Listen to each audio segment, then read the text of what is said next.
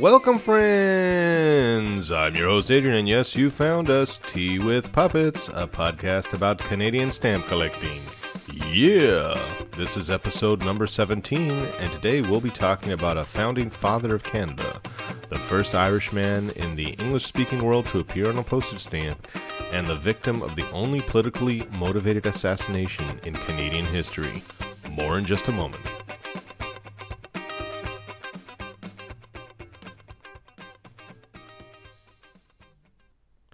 Hello, friends. Thanks for joining us. If you haven't guessed it already, today we'll be talking about the politician Thomas D'Arcy McGee. He contributed to the founding of our great nation, but he was also killed some short years later in the only politically motivated assassination in Canadian history. He was also honored on a stamp by Canada Post in 1927, making D'Arcy McGee the first Irishman in the English speaking world to appear on a postage stamp. Before we learn more about how he ended up on the stamp, let's learn a bit more about his life. The man widely known as D'Arcy McGee was born April 13, 1825, in Carlingford, Ireland, as Thomas D'Arcy Etienne Hughes McGee. The young McGee was a Catholic Irishman who hated the British rule of Ireland. In 1842, at the age of 17, he emigrated from Ireland to the United States and eventually settled in Boston. He began to make a name for himself almost immediately. After delivering a speech attacking the British rule at the Society of Boston Friends of Ireland, he was hired at the Boston Pilot. It was the official newspaper of the Archdiocese of Boston and claimed the title of America's oldest Catholic newspaper, having been in continuous publication since its first issue on September 5, 1829. In 1844, D'Arcy McGee would become the co editor of the Boston Pilot. McGee's work eventually caught the attention of Daniel O'Connell, who led the movement for Irish self determination. In 1845, just at the onset of the potato famine, he returned to Ireland to fill a position at the Freeman's Journal, a journal that was closely linked to O'Connell's party, the Repeal Association. In 1848, as revolution swept across the European continent, McGee attempted to lead a peasant revolution to overthrow the British rule and secure Irish independence. When his efforts failed, he became wanted by the authorities, and to avoid capture, he disguised himself as a priest and escaped to the United States in October 1848. He landed in New York, where he eventually established the New York Nation and the American Celt in Boston, newspapers focusing on the voices of the Young Ireland movement. During his second stint in America, D'Arcy grew disillusioned with democracy, republicanism, and the United States. These feelings can be partially blamed on the rising popularity of the Native American Party with its record of bitter hostility to the Irish. On a lecture tour through Canada during this time, he was struck with the wide measure of liberty enjoyed by his church and his countrymen under British rule.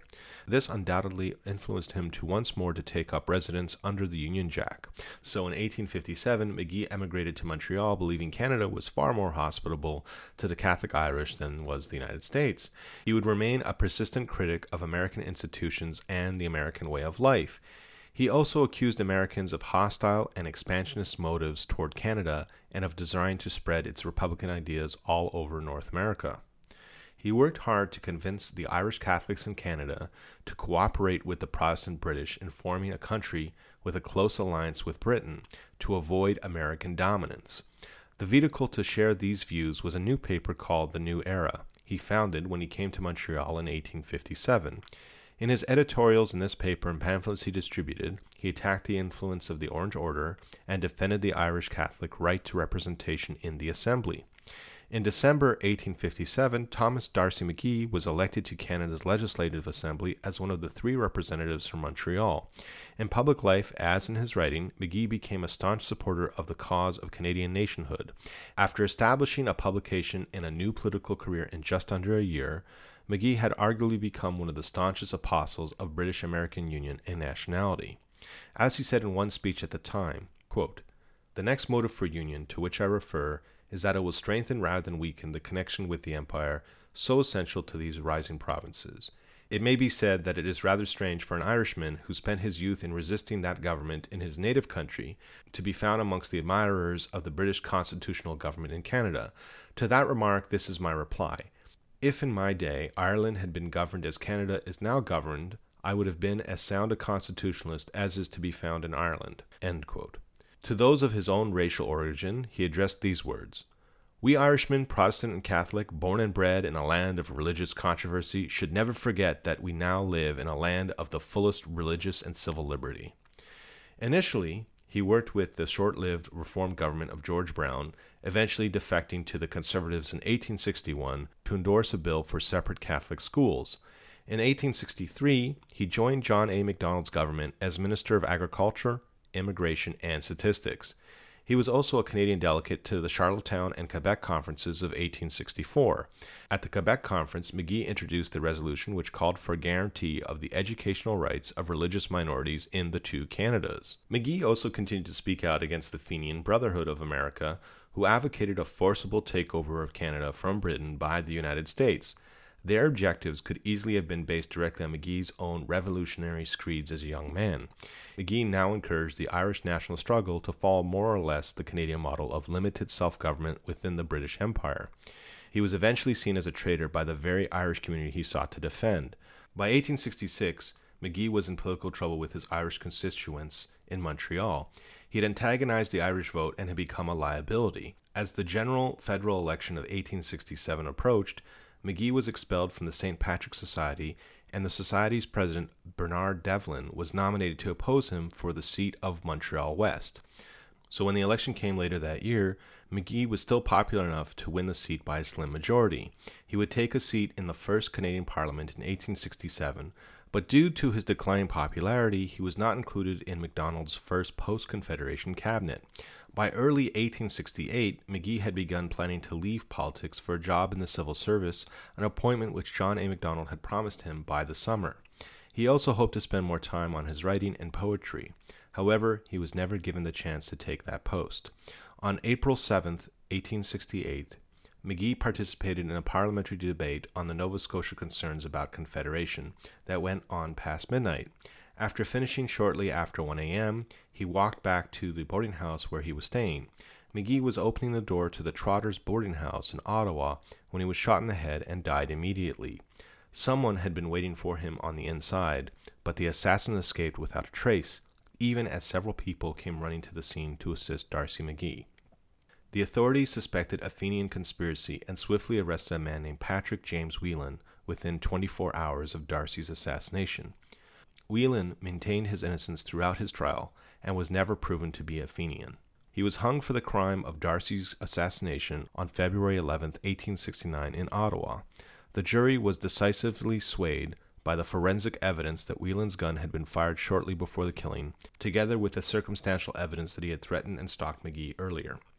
Although Whelan denied that he was the hitman, he said just before his death that he knew the identity of the killer and that he was present when McGee was assassinated, which of course would have made him guilty as an accessory. Historian David Wilson points out that the forensic test conducted in 1972 shows that the fatal bullet was compatible with both the gun and bullets that Whelan owned. Wilson concludes that, quote, the balance of probabilities suggests that Whelan either shot McGee or was part of a hit squad, but there is still room for reasonable doubt as to whether he was the man who actually pulled the trigger. So, what was the legacy of D'Arcy McGee? Sir John A. Macdonald, Prime Minister of Canada, paid tribute to McGee the day after his murder and rose in the Parliament just before moving for the adjournment of the House. Quote, he who last night, nay, this morning, was with us, whose voice is still ringing in our ears, who charmed us with his marvelous eloquence, elevated us by his large statesmanship, and instructed us by his wisdom, his patriotism is no more. He is foully murdered. If ever a soldier who fell on the field of battle deserved well of his country, Thomas D'Arcy McGee deserved well of Canada and her people. He might have lived a long and respected life had he chosen the easy path of popularity rather than the stern one of duty. D'Arcy McGee was given a state funeral in Ottawa and interred in a crypt at the NDG Cemetery in Montreal. His funeral procession in Montreal drew an estimated crowd of 80,000, this at a time when Montreal had a total population of 105,000 people. McGee is remembered as a great orator, writer, poet, and politician. He was unique by being an early advocate for minority rights at a time when this was an unpopular view. He also played an instrumental role in persuading the Irish population of Canada to support Confederation. So now let's learn how D'Arcy McGee came to be on a stamp in 1927. It can be attributed mostly to the work of Charles Murphy, the Liberal MP for Russell, Ontario, who later became Postmaster General under Mackenzie King in 1921. Born in Ottawa in 1862 of Irish parents, Murphy had long regarded McGee as an iconic figure whose career exemplified the Irish contribution to Canada. That contribution he believed had been written out of Canadian history. As an example, McGee had not even been mentioned in George Wrong's school textbook Canada, A Short History, published in 1924. As Charles Murphy write at the time, quote, whether it is due to the usual conspiracy of silence or the fashionable habit of drawing the pall of oblivion over the achievement of Irishmen, we are going to have a change made. End quote. And Charles Murphy followed through. Charles had been instrumental in getting the D'Arcy McGee statue erected after years of opposition from anti Irish and anti Catholic elements. It was placed after much compromise at a spot behind the Parliament facing the library in 1923, and it still exists there to this day. Charles's next effort would be much grander. Murphy was a key figure to the drive for a highly visible public celebration of the centenary of McGee's birth. 500 people comprising of successful and respectable Irish Canadians along with members of the country's political and social elite were invited to a banquet at Ottawa's Chateau Laurier Hotel on April 13, 1925. The banquet speeches were also broadcast on CNR radio from coast to coast and would focus on the McGee, the nation builder, and statesman. At the time, Maclean's magazine described the event as one of the most imposing, the most unique ever held in Canada, and Canada's tribute to an adopted son who belongs to the centuries, an event of significance in the national life that will have its place in history. Jonathan Barrett wrote to Murphy a week after the event to tell him, You have brought honor to our race and religion and written a bright page on Canadian history. The celebration was also covered in many international papers as a momentous nod to a founding father of Canada. Speaking of Confederation, the Diamond Jubilee of Canada was also soon to be feted. There was a widespread feeling that a series of stamps depicting some of the principal Canadian statesmen should be issued. There would end up being eight stamps issued on June 29, 1927, to celebrate the 60th anniversary of Canada's Confederation. So there were two series that were issued. The first was five stamps issued as part of what is called the Confederation Series, and then there's a second set of stamps, three stamps actually, issued called the Historical Issues, which are Scott Catalog numbers 146 to 148. These stamps featured Sir Wilfrid Laurier and Sir John A. Macdonald on one stamp, Robert Baldwin and Sir Louis LaFontaine on another, and finally Thomas D'Arcy McGee alone on his own stamp. They were originally supposed to be issued in July 1926, but their release was deferred to June 29, 1927 for the Diamond Jubilee. Looking at the decision to have D'Arcy McGee on his own stamp, it's hard not to see the unmistakable hand of Charles Murphy.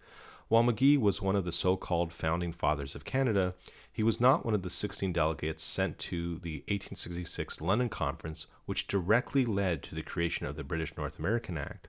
So while there could have been many other politicians to choose from, they were not honored in the same way as McGee.